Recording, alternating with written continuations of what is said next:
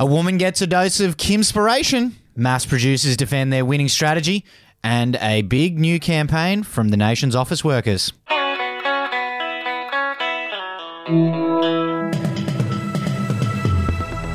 Hi, I'm Effie Bateman, and this is your Daily Batuta for Monday, the 14th of March.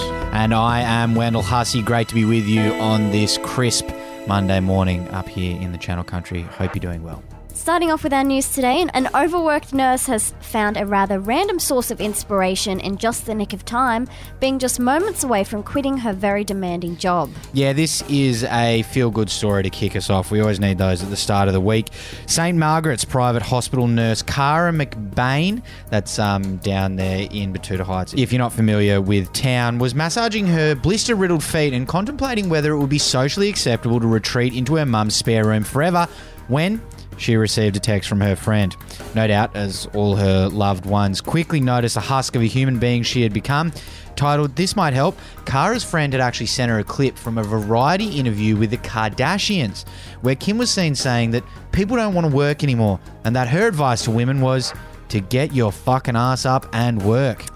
Yes, this inspirational speech is said to have given Cara the motivation she needed to ignore the screaming muscles in her back and work a brutal 14 hour shift with no breaks. And all of that PPE, which is just so comfortable. I myself feel quite inspired to pull an all nighter after watching that interview.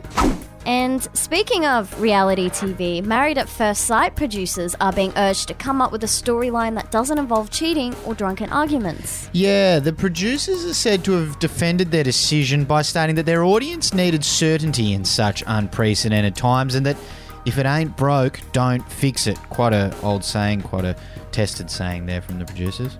Yep, so same shit, different people essentially. By ensuring they always paired the most incompatible people together and plying them with alcohol, MAFS producers know they're bound to get some pretty explosive TV, even going as far as to lock them all in a room together until someone cracks. Really reminds me of the schoolyard where you're kind of locked in until something happens. And lastly, office workers are calling for bosses to offer work from home options after petrol prices are seen reaching record highs and public transport becomes overcrowded. Yeah, those in office jobs who work fairly autonomous roles have asked why they should be forking out $100 a week in petrol, which is a further insult considering how much they're paying for rent in this day and age. Unfortunately, I think a lot of commercial property owners would be pretty pissed if more people started working from home. It's unknown if their wishes will be granted, but if the world keeps going in this direction, we can expect some kind of eat the rich style revolution. Or maybe people just siphoning petrol might be a little bit less drastic. What have we got for a quote of the day, Effie? And for a quote of the day, the head of Batuta's Royal Base Hospital has said that they've seen a few of these Japanese elephantitis sufferers this week, as affected mosquitoes are blowing blood into victims instead of sucking it out. Hmm. I think uh, encephalitis, it might be Effie there, not 100% sure. but Oh, yeah. yes, apparently these cases were pretty minor considering mosquitoes have very small stomachs. Uh, but yeah, director Mark Sloan has a few words of caution. He said, I just want to remind any bloke thinking of catching one of these mosquitoes to think twice. Interesting from Mark there. Yes. Luckily, Australia has sent off for a bulk order of vaccines, but people are urged to stay away from bushland or peak mosquito times until then. If you can't avoid that, I suggest smoking those uh, Mortein coils. Quite good, and will keep the mosquitoes right away from you.